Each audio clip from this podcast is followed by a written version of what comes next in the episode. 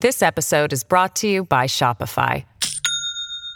Do you have a point of sale system you can trust, or is it a real POS? You need Shopify for retail. From accepting payments to managing inventory, Shopify POS has everything you need to sell in person. Go to shopify.com/system all lowercase to take your retail business to the next level today. That's shopify.com/system.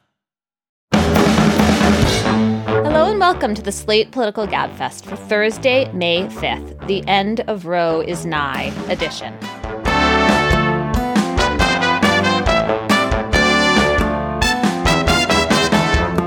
No David and no John this week, but I actually think that's a virtue because I have here with me two people who I am so eager to discuss this week's incredible legal and political news. James Forman Jr. is a professor at Yale Law School and the faculty director of the Center for Law and Racial Justice. James, welcome. Thank you so much for joining us today. Thank you. Great to be here, Emily. And Ruth Marcus is deputy editorial page editor for the Washington Post, where she writes a weekly column. Welcome, Ruth. Hi, Emily. How long did it take me to say yes to you? I Oh like God, want to was- do nothing but talk about this week. I was so grateful that you responded quickly. It was a load off my mind yesterday. So, on this week's show, we are going to talk about the leak of all leaks from the Supreme Court, Justice Samuel Alito's draft of a majority opinion overturning Roe versus Wade, which, if it goes into effect, would end the constitutional right to abortion in the United States. Our second topic will be about how this potential ruling and, and really even just this draft opinion is affecting American politics. And our third topic, we'll be talking about the Republican primary victory for J.D. Vance in the Ohio Senate race and the continuing problem that Republicans have in Madison Cawthorn, the young congressman from North Carolina. Okay, so our first topic, let's start with Alito's opinion. The case is Dobbs versus Jackson Women's Health Organization. That is a challenge to a near ban on abortion after 15 weeks in Mississippi. But in Alito's hands, this case is a vehicle not only for allowing that restriction to stand, but also for overturning Roe entirely. According to this opinion, which um, this draft that we have from February claims to be a majority opinion, it's clear that states would be able to make abortion illegal, full stop. So, mostly I want to talk about the substance of opinion, but first, let's just um, touch on this leak. So, James, you clerked at the court for Justice Sandra Day O'Connor. When you saw this leak, what did it say to you about the court's internal workings and kind of how the institution is functioning? Like, what did you think? I, I was shocked. I couldn't. I thought it was fake. Uh, it was so far out of the bounds of anything that I felt like I or any of my co-clerks would have even have like thought was a possibility. I mean, it was just not on the radar screen of anything that you might do or that might happen. I yeah, I I still am shocked. And can you say a little bit about why? Like, the court obviously relies on secrecy. It makes the court stand out among the um, branches of government in the United States. But what about the culture there fosters that sense of of secrecy, but also kind of internal cohesion?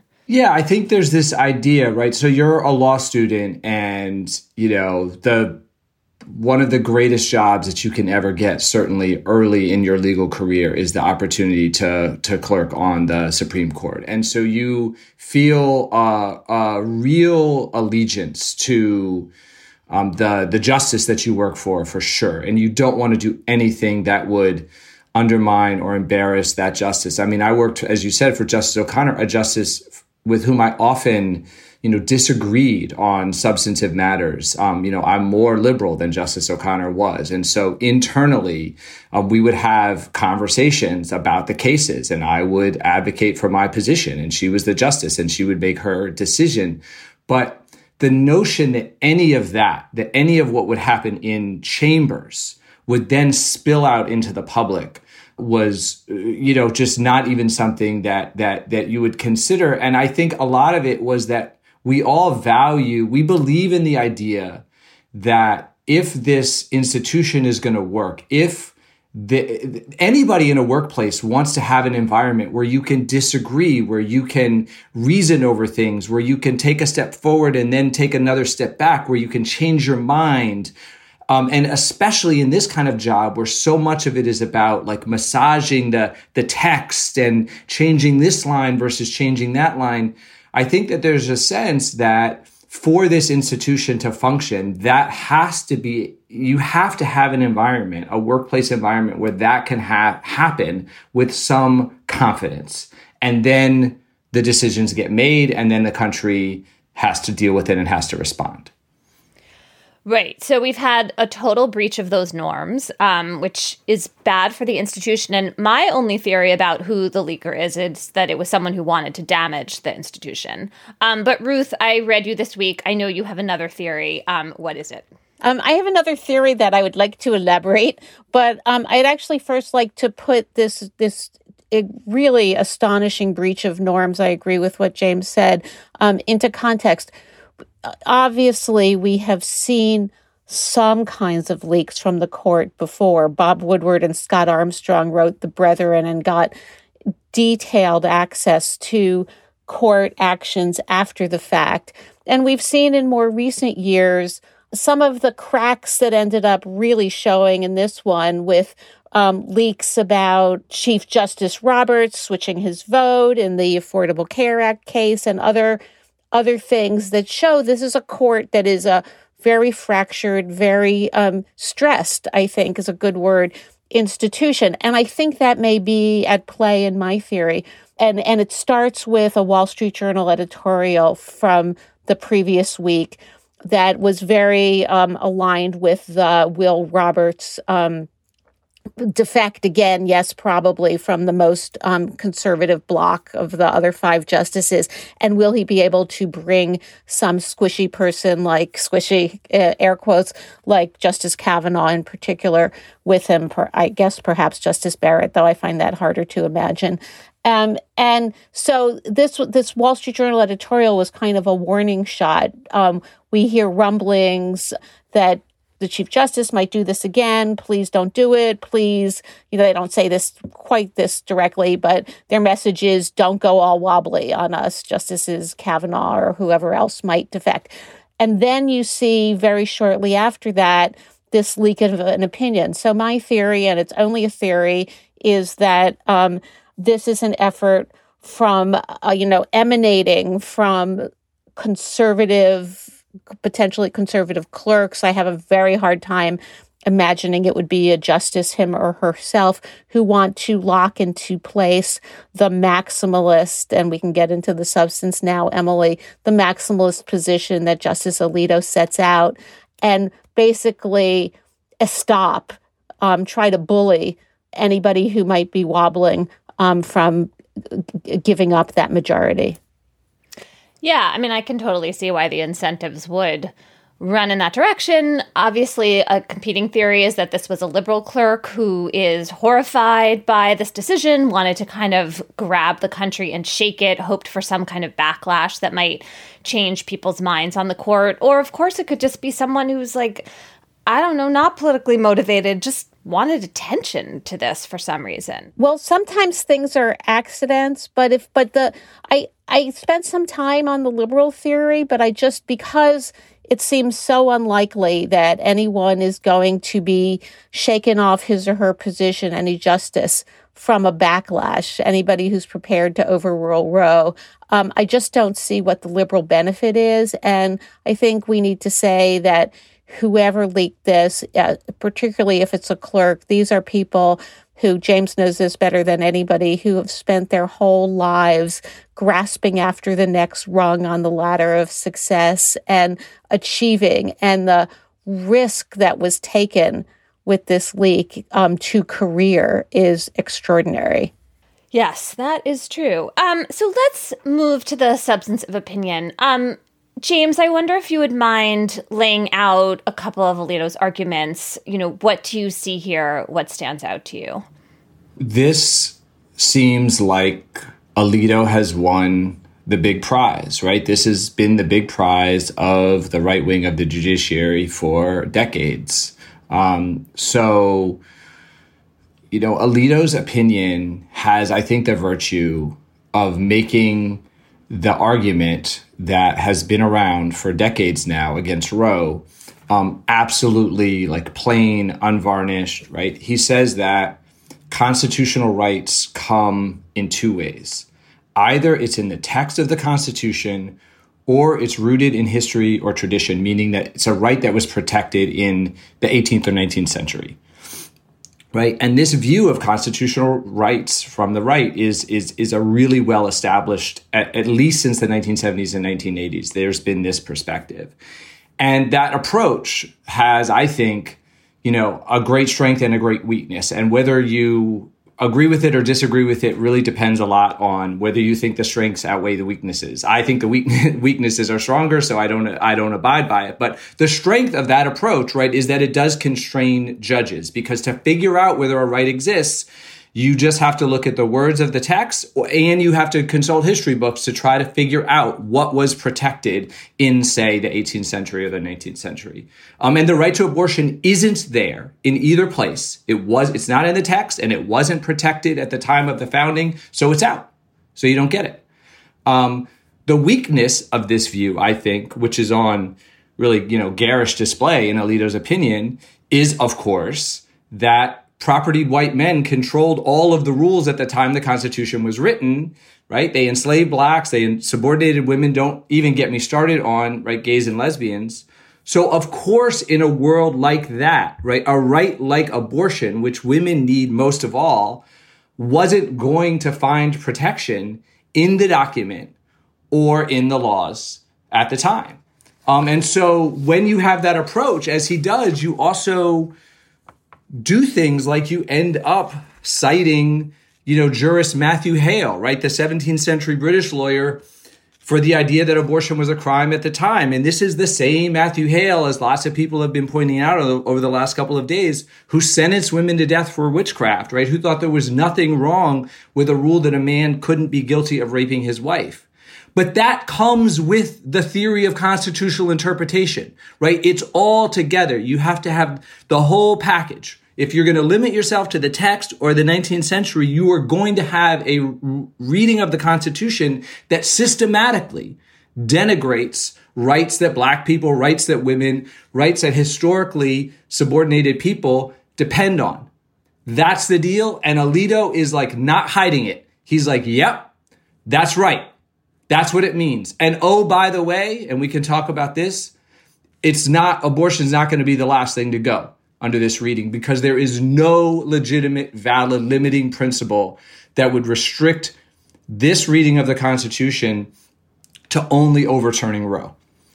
Right. So Alito says, I'm sharply distinguishing this case because it's about um, basically ending the life of a fetus, sort of tautological reason to say that this case is different. Like, this case is about abortion, so it's different because it's about abortion. But I totally agree with you that logically speaking, it's there isn't a limiting principle. Um, the other part of the opinion that I um, got myself enmeshed in was where he does kind of at one point turn to this question of, well, do changes in society demand that we recognize this right? And then he really kind of uses feminism against itself by saying, well, you know, in 1973, there were fewer protections against discrimination in the workplace. There were less accepting attitudes um, toward pregnancy of unmarried women, but now women have made strides in those areas. And so basically, uh, that's one more reason this is not a liberty interest that the court needs to protect. This is a mere policy argument that we can throw to the states.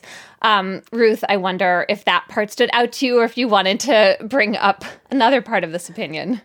Well, it, what, what I love about this opinion is just, just a grab bag of the arguments that have been um, posited and sharpened against abortion um, throughout the half century um, that we have had the constitutional protection on the books. Um, one, you know, one of them is this um, bizarre, um, uh, no problem, women um, have full equality now argument, which is, you know, just so patently ridiculous because um, Justice Ginsburg, ha- among others, was eloquent about the the absolute, and there are friend of the court briefs in the case about the absolute essential um, essentialness of the abortion right as part of being able to control your reproductive freedom and your reproductive destiny so that you can uh, choose how to participate in the um, economics of our society. Um, I, he he tosses everything in though. He tosses in Justice Barrett's astonishing argument that this is no big deal because we now have. Um, uh, safe haven laws, so you can just you go through the you know minor inconvenience of uh, pre- of hosting an unwanted child for nine months, and then you just drop it off at the local firehouse. So no big deal there. He tosses in um, Justice Thomas's argument that abortion is equivalent to eugenics and has been deployed against the African American community. And then he says, "Oh, I'm not really endorsing that view, but I just want to."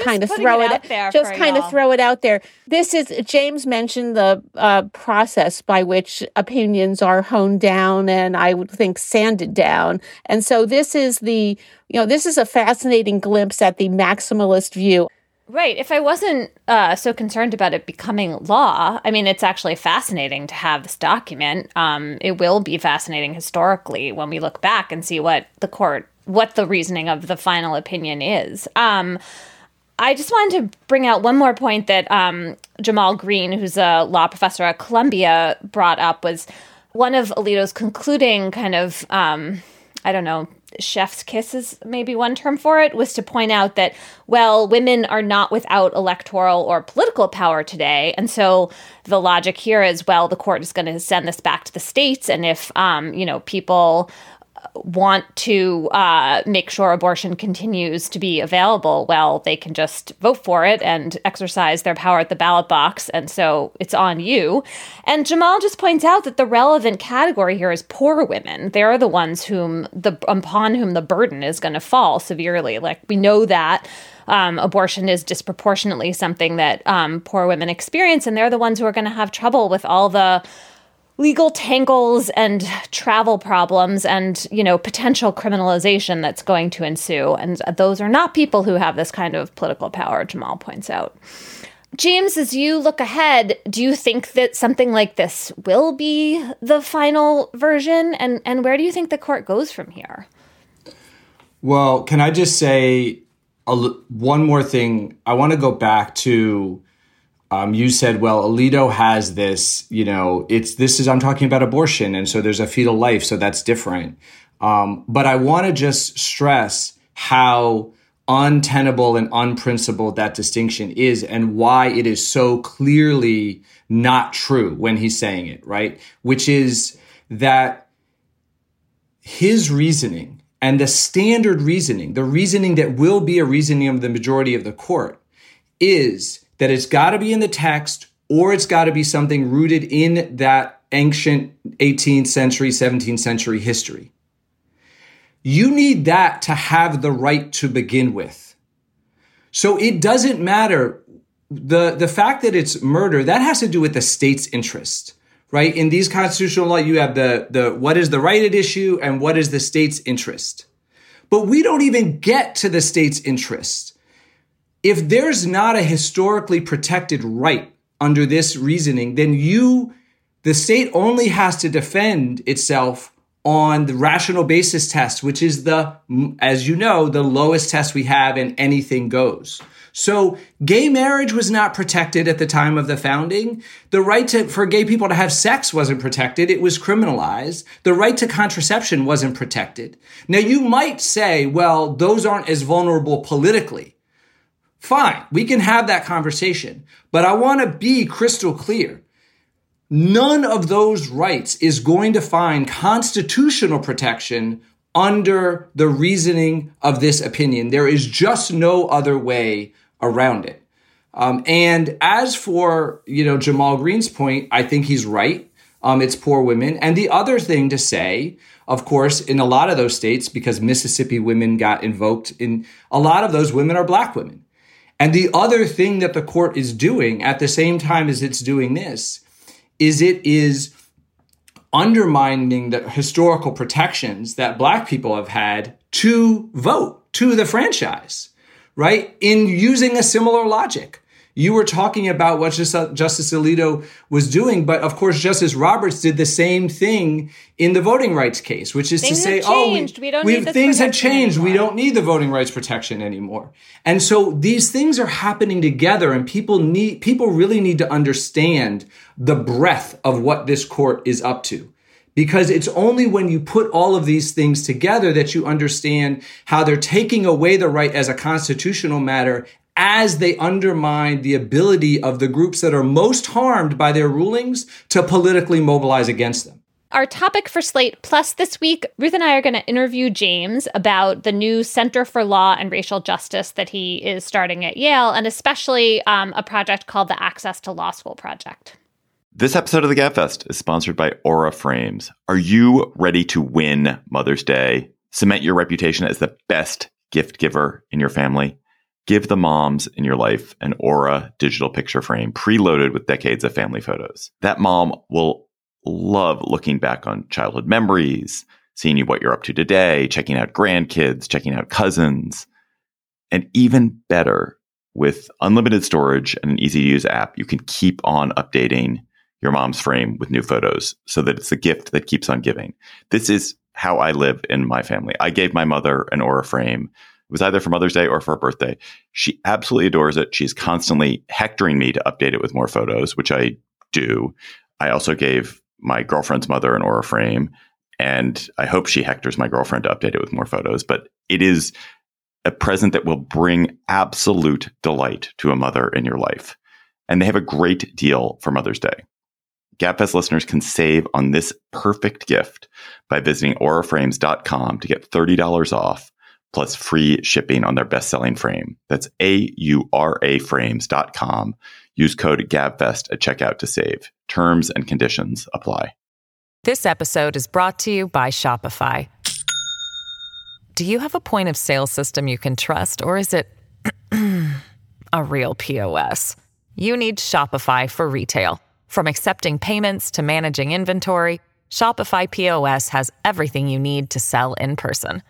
Go to shopify.com slash system, all lowercase to take your retail business to the next level today. That's shopify.com slash system.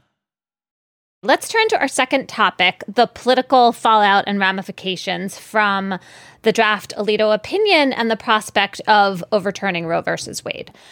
So, polling on abortion is um, very stable, but also sort of complicated. Um, nationally speaking, there's a solid majority of Americans who think abortion should be legal much of the time, and a solid minority who have a lot of hesitations about that. Um, only about 20% of the country think abortion should be illegal absolutely all the time. But I think that, you know, one thing that's hard to get at in the polls is uh, there's lots of nuance when you actually talk to people about abortion. They have mixed feelings about it being available um, with absolute freedom, but they're also not totally sure, I think, often exactly how to impose rules and restrictions. And then there's the question of whether people vote on this. Um, you know, since the 1980s or 70s, really, we've seen. Um, conservatives much more successful in making this a galvanizing issue that gets voters to the polls. Um, and so the question here, I think, is if that's going to change, and then how any change that would take place will actually matter state by state, because at least uh, right now, unless Congress acts, which I guess we can talk about, but seems unlikely, this is a, a whole issue that is going to move to the states. So, Ruth, what do you think? Uh, is is overturning Roe going to drive Democratic turnout up in the fall and going forward? Um, well, it can't hurt. Um, if you were looking at this, you know, as a purely crass, um, if the thing you care about most is I, I think li- limiting the damage to Democrats in November in the midterms, uh, which is probably the most you can hope for. Uh, this is a good moment. And uh, that said, I my baseline is a very dire baseline for Democrats in November. This may um, help turn out marginally, but at a time when we've got roaring inflation, um, really dismal um, approval ratings for the president. This may have a greater effect on kind of limiting damage than it is on uh, transforming a, a bad outcome into a, you know, maybe a slightly less bad outcome.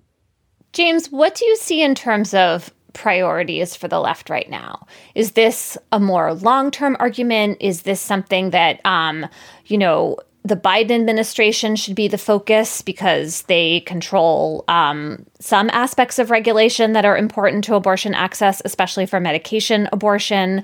Or should Democrats be putting lots of time and energy into state by state efforts to, you know, change who's in the legislature to to try to affect um, the law of abortion that way? Ruth is definitely more attuned to the the political realities uh, than I am. Um, so I just want to say one thing that's about the case that then is tied to this question, which is, you know, you've been talking about states, you know, which is fine, but I also think it should be clear that there is no limit, there are no constitutional limit on this opinion on the federal government passing an abortion ban as well. The only limitation that might exist there would be, you know, the question of does the federal government have the power to do it under the Commerce Clause, which is a separate constitutional question. But I think most people think that it would. Um, although, again, with this court, you never know. The reason I think that is important, and I get, again, people say, oh, well, even if they can do it legally, they wouldn't be able to do it politically. Even if they get even if the Republicans get the House and they get the Senate and they get the presidency, because of the filibuster. You know, I'm not sure what the, the reason is that people are so sure they couldn't get it done politically. But to be very clear, to be very clear, they can do it legally. And the reason that matters is I don't think there's been a lot of conversation about like, oh, I'm good. Cause like I live in a place where my state, of course, I live in Connecticut. My, you live in Connecticut. Our state would not, you know, ban abortion. Um, and that's true. Um, but if the federal government bans it, the federal government bans it. So I just want to, again, make clear that has to be on the table when people talk about what they want to mobilize around or not. To answer your question, um, Emily, I think that this has to be an issue that people try to mobilize around that they should that that mobilization should primarily be done will necessarily like most political mobilization will have to be done at the state level. It will also then have some federal um, ramifications. But i'm i'm want to just can i if i can ask ruth a question because she mentioned the different reactions of the two parties right politically and saying well the democrats have been you know talking about this and the republicans not so much. I find the Republican reaction, the Republican political class's reaction to be a little bit bizarre. Like I, I'm trying to think of what the counterexample would be where, and I don't know, the closest one that I can think of, of like a 50 year long legal campaign is like Brown versus Board of Education. But I'm trying to think about the thing where, you know, the side that was fighting for more rights in my, you know, view of the world finally overcomes all of these entrenched legal obstacles and wins and then has absolutely nothing to say about it. Dog caught the mail truck. There wasn't that among civil rights advocates, among black activists. There was no uh, notion that we were going to be quiet about Brown. So what? How, what's what's what's that about? I I, I think it's conflating um, two sets of actors. Um, the true believers, the the people who have been mounting this, you know, 50 year campaign to achieve this moment, who said if the court doesn't do it now, the whole 50 year campaign, uh, everything that we've put into the Federalist Society and transforming the courts. Um, Ed Meese wrote a, a op ed for the Washington Post along these lines. Um, will have been for naught. Um, they know they can just bide their time and celebrate when the time comes. But that's one group. The other group are the political actors for whom, yes, they will be delighted um, when this moment comes, but they care. And I, I'm the person who is in my head right now and the prime um, example of this is Senate Minority Leader Mitch, McC- possibly soon to be Senate Majority Leader again, Mitch McConnell, whose eye is on the much more immediate prize of control of the body and in after the midterms, and he's a political actor, and he does not see the immediate advantage in terms of voter mobilization and turnout that Democrats do. He he knows he's in good shape without this politically. Yeah, that makes sense. So, James, you were talking about the potential for a national ban on abortion. Right now, the Democrats control Congress and the White House. Um, the House passed national um, allowance for abortion um, this winter, a bill, the Women's Health Protection Act, that would essentially turn Roe into law. Uh, there on paper are enough Democratic votes um, to pass such a law in the Senate. Of course, that would require getting rid of the filibuster. Joe Manchin, um, as usual, is not interested in doing that, nor are Lisa Murkowski and Susan Collins, who are the two Republican pro choice senators. Um, so I think that we're at an impasse, nationally speaking. But I do want to talk a little bit about the Biden administration because one of the things that is going to be really important going forward are the rules for receiving medication abortions. These are abortion pills that don't require you to go to a clinic or have any in person doctor visit. This is something that has been, there's been evidence for for a while that medication abortion is safe and effective um, done at home. But we really, really learned this during COVID because the FDA lifted the regulations and there have been studies done. And um, um, women with, you know, help over the phone or over telemedicine really can do this safely. 19 states either ban or restrict abortion by telemedicine. And there's a lot of fear about prosecutions um, related to this. The Biden administration could make things a little easier by lifting the remaining regulations on mifepristone, which is one of the drugs in the abortion pills. It's still um, pretty tightly regulated in terms of doctors prescribing it and pharmacies being able to mail it, and the FDA has still been working on that. So that is, um, I know, a kind of wonky thing, but something I'm watching really closely. One of the other things the Congress or the Biden administration could try to do is to preempt the state restrictions on telemedicine um, by arguing that federal law reigns supreme here, and the states don't actually have the power to impose greater restrictions on this form of abortion than the FDA does. Um, Ruth, I wonder what else about the kind of politics or law here is on your mind. Well, so many different things. Uh, the we're the country is going to be divided into abortion havens and abortion deserts. And um, the, this has just enormous impact and really reaffirms the point that James made that we that this is going to have to be contested on a state by state level, but that it is going to be very, very difficult in the states, perhaps where women, um, poor women, women of color, are going to be least able to get themselves out of the abortion desert. I mean, it's going to be a pretty big desert because it's going to be contiguous state after contiguous state um, to an abortion haven, are going to be the places where the climate, political climate is going to be least amenable to providing abortion rights and organizing for abortion rights, and in fact is going to be maximally why would if you're Texas why would you stop at 6 weeks when you have the ability to prohibit abortion in its entirety? That's um, where we're going to be. That that's kind of thought number 1 thought number 2 um, has to do with um, the really interesting questions about interstate travel and in, and kind of surveillance I guess of women who are pregnant because I think that um, we're not really going to be entering an era of back alley abortions as much as that the back alley is now going to be our because of the um, availability of medication abortion. The new back alley is going to be your mailbox. Women already can obtain abortion inducing drugs um, on the internet, not always safely, um, not always appropriately, but it can be done this is the this is going to be the new route to availability and there's going to be a countervailing push i am certain um, to have people um, prevent eh, women in the states that prohibit abortion from accessing these drugs uh, and you can imagine all sorts of prosecutions and other um, problematic actions that ensue. Yeah, I feel worried about this because you're totally right. On the other hand, I don't want to give people the sense that this is scary because if you do it with the with advice, like you go to Aid Access, which is online. Um, Rebecca Gomperts is the doctor who runs it. I wrote about her years ago. She has a very strong um, track record of doing this safely and effectively.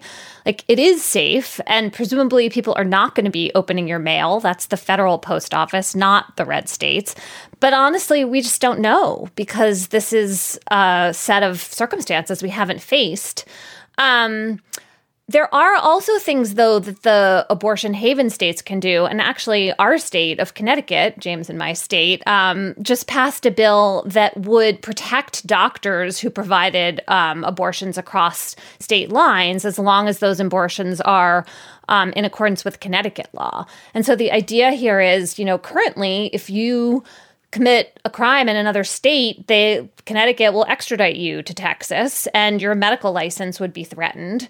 And there are all kinds of bad consequences that flow from that. And Connecticut is promising to protect abortion providers here from those kinds of um, problems. And, you know, we'll see if laws like that pass in other states and whether that makes a real difference. Um, there are lots of unknowns here and lots of legal hoops. I don't want to make it sound easy because it's not, but um, it's going to be part of the picture, presumably going forward.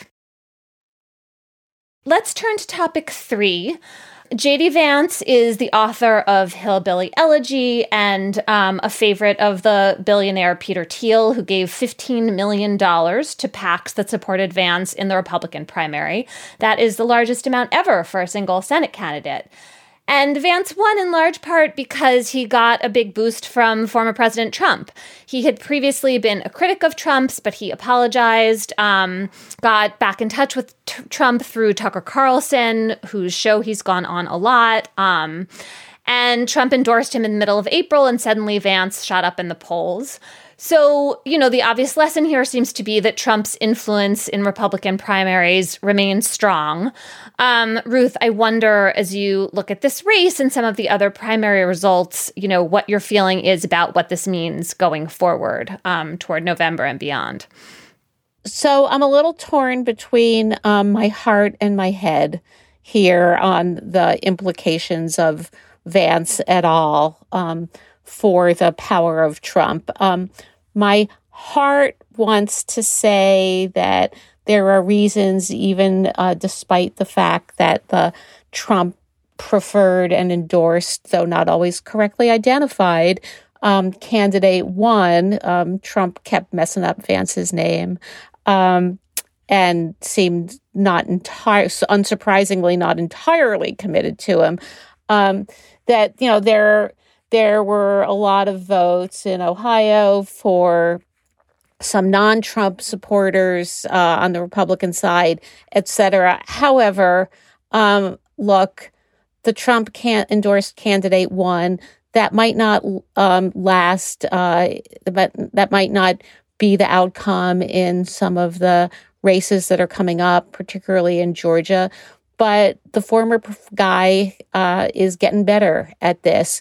He um, swallowed his um, pride and accepted J.D. Vance's groveling. Um, and it wasn't just that J.D. Vance had criticized him, he had really gone after him. And uh, J.D. Vance flipped and groveled and uh, Trump, as he has learned to do and quite enjoys, um, accepted the groveling and apologies. And he is doing a better job of identifying the winner candidates and culling out and dropping his endorsement of the loser candidates. And if you wake up every morning, as I do, um, fearing a Trump candidacy and a second Trump presidency, I think you're not feeling as good today as you did on Tuesday morning. James, one of the striking things about watching JD Vance is how much he has moved to the right. Um, I guess we should mention he's a Yale Law School graduate. I didn't know him at all when he was here, um, but it's just nor been, did I. Okay, nor did you.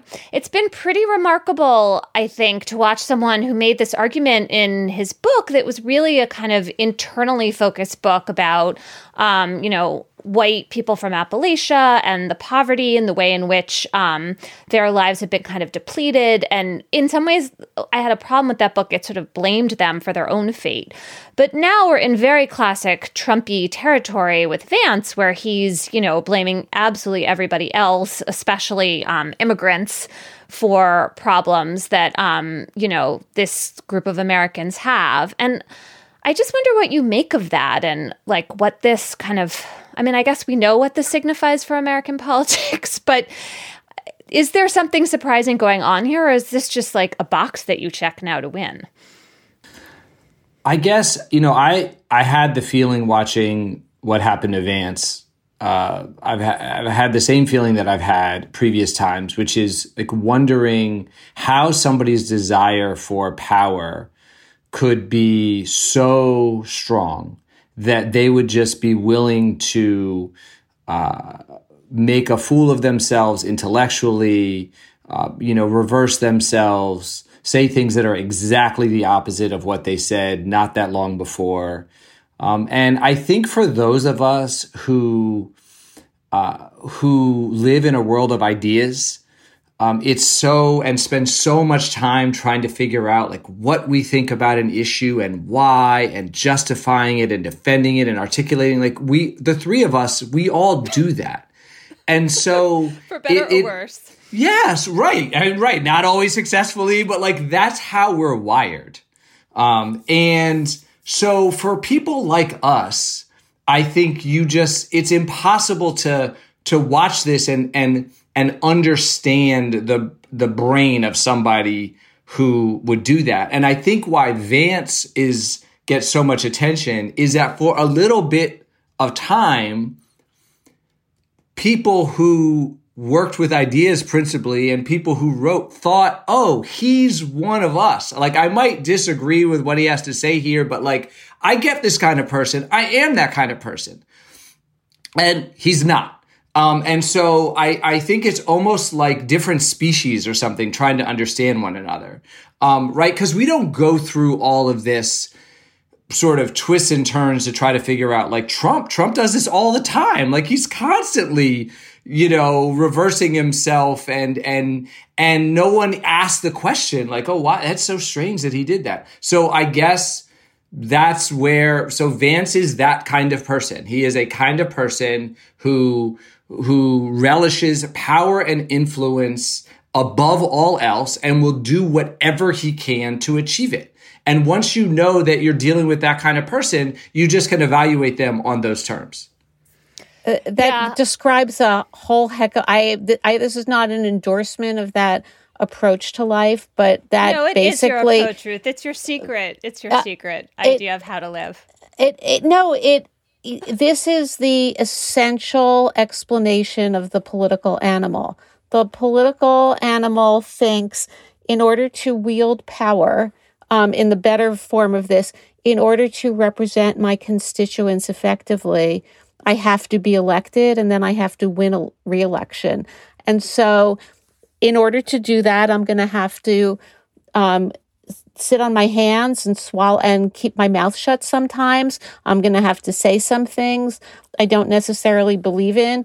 It is to, and I'm just, this is the rationalization, it is to a greater end.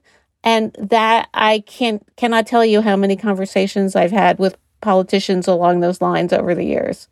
Politicians of all stripes. Correct. And you can tell which of the three of us lives in Washington from that needed reality check. Um, or, or, its environs.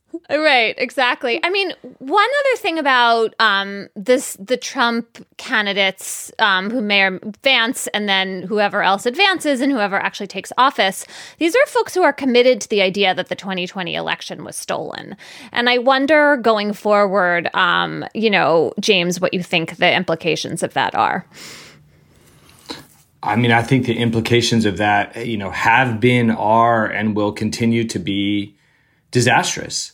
Um, they they know that it wasn't stolen. This is again back to Ruth's point. Like that's this is one of the lies that they are willing to tell, and maybe they have a a larger justification for it, as she she describes. But the idea that when you lose an election, you accept defeat and then you go on to try to win the next one is it's foundational to democracy.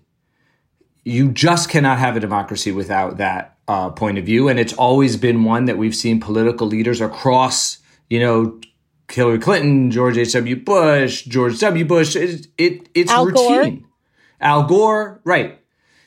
It's just what you do because even given what Ruth said, even if you are that political animal and you believe that you need to be in power to get the good results, right? And you're willing to justify a lot of things, you do have a larger belief in our democracy. Like you do, above all of that, you believe that we have to have a system where the person who gets the most votes goes into office and you accept defeat. You congratulate them or not, but you move on.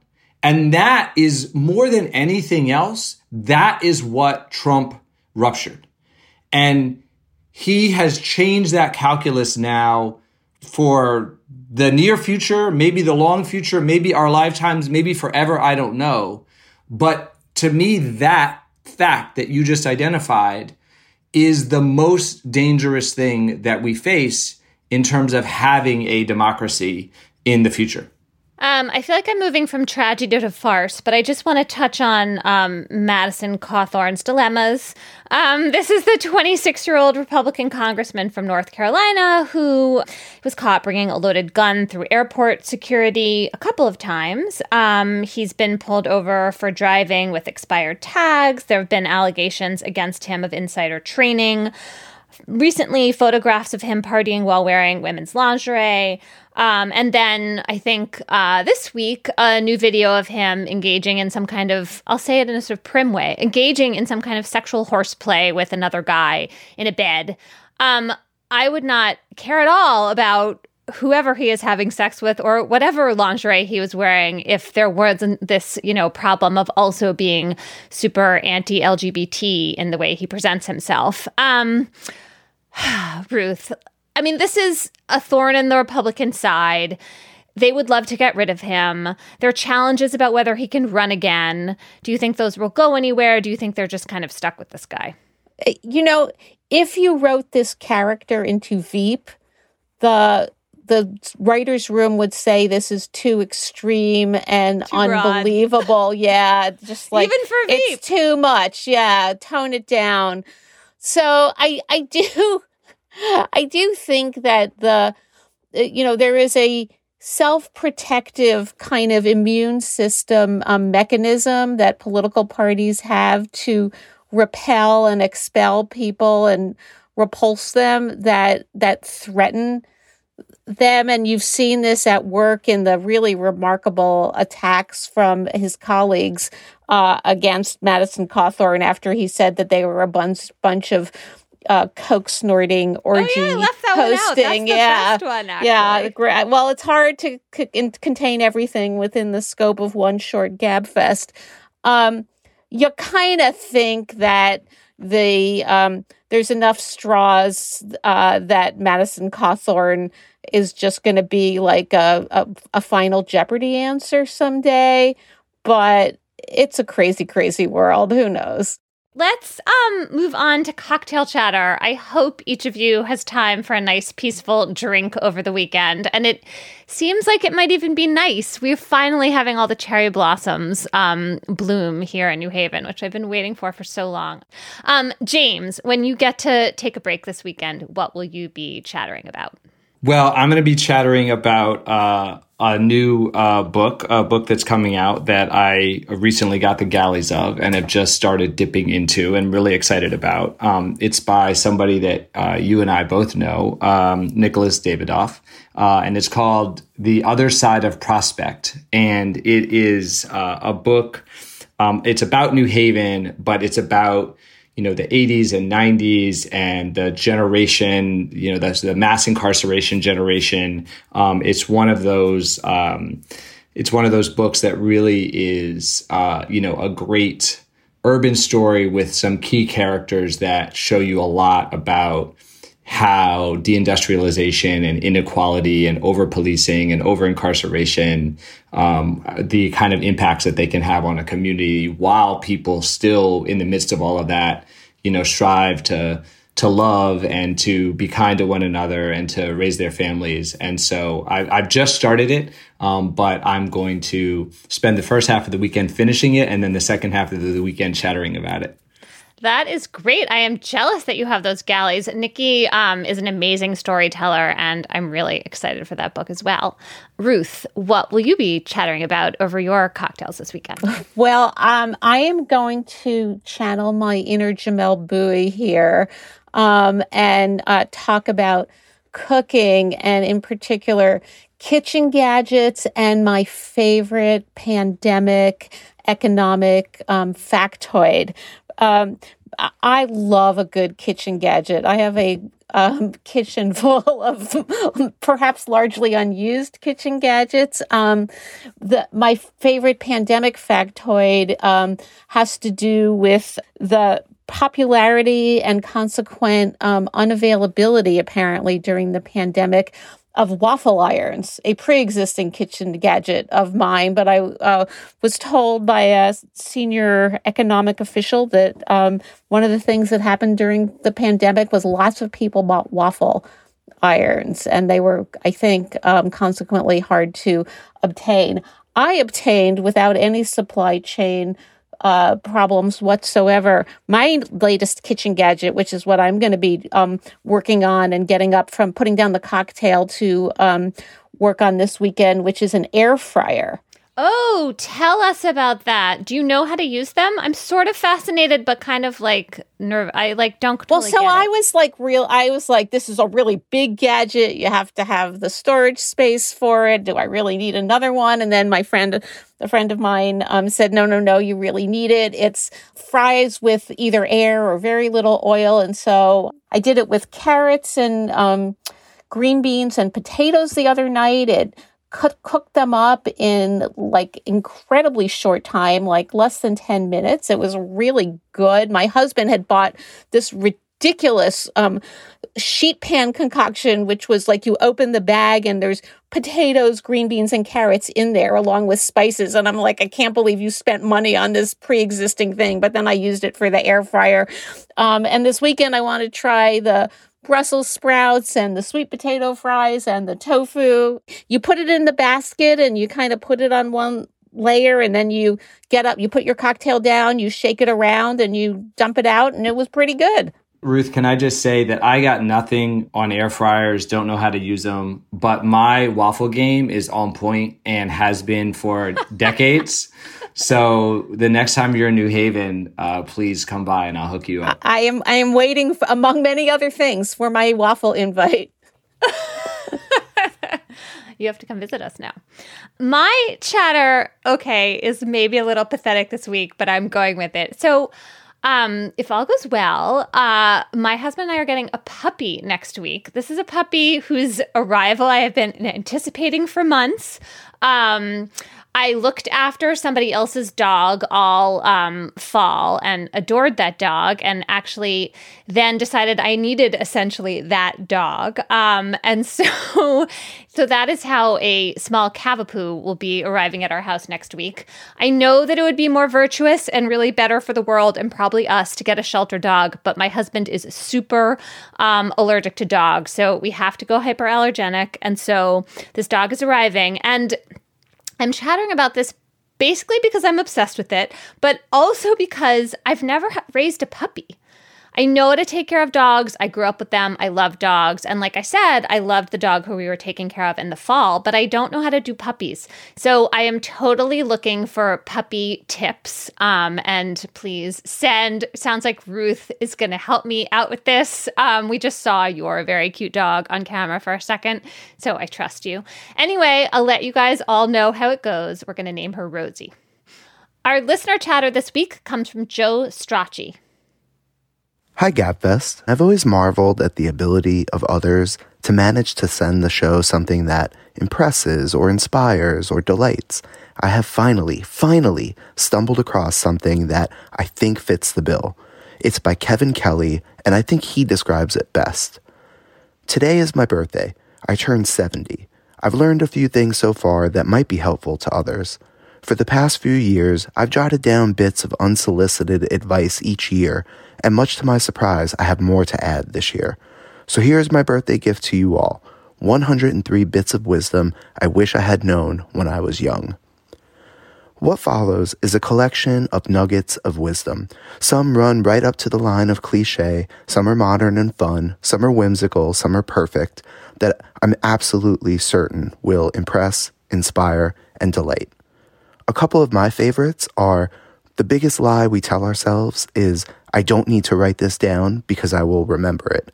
And what you do on your bad days matters more than what you do on your good days. Thank you all for such a wonderful show. Thank you so much, Joe. That was lovely. All right, that is our show for today. Our researcher is Bridget Dunlap. Our producer is Shana Roth. Alicia Montgomery is executive producer of podcasts for Slate, and Ben Richmond is senior director of operations. For James Forman Jr. and Ruth Marcus, I'm Emily Bazelon. We'll talk to you next week.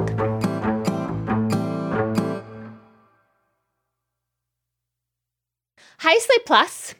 Um, the plan for us today is um, Ruth and I are going to interview James about the Center for Law and Racial Justice, which he is developing here at Yale, and especially a project that I know is um, dear to James's heart called the Access to Law School Project.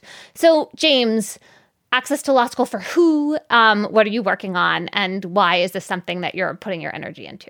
Yeah, absolutely. This I I really love this project. So it all started when a few years back I was teaching in prisons. I teach a class, a class about the criminal justice system in prison every semester.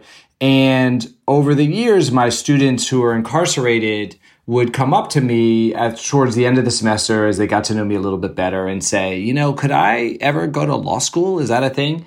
And I would tell them yes. And over time, I would assign them readings by, you know, including, you know, our friend Dwayne, Dwayne Betts's amazing article um, in, in, in your magazine. And that was good. I was instilling in, in them the belief.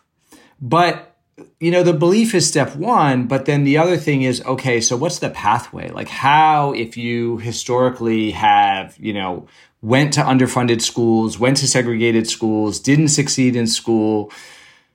Now, how are you? You've somehow managed to graduate from college or at least become a senior in college. You want to go to law school. What would that look like for you? So, along with a group of Yale law students, uh, I decided to start this this program called the Access to Law School uh, program. And what we do is we recruit first generation students, students of color, some but not all uh, formerly incarcerated students. That was just a snippet from our Slate Plus conversation. If you want to hear the whole conversation, go to slate.com slash gabfest plus to become a member today.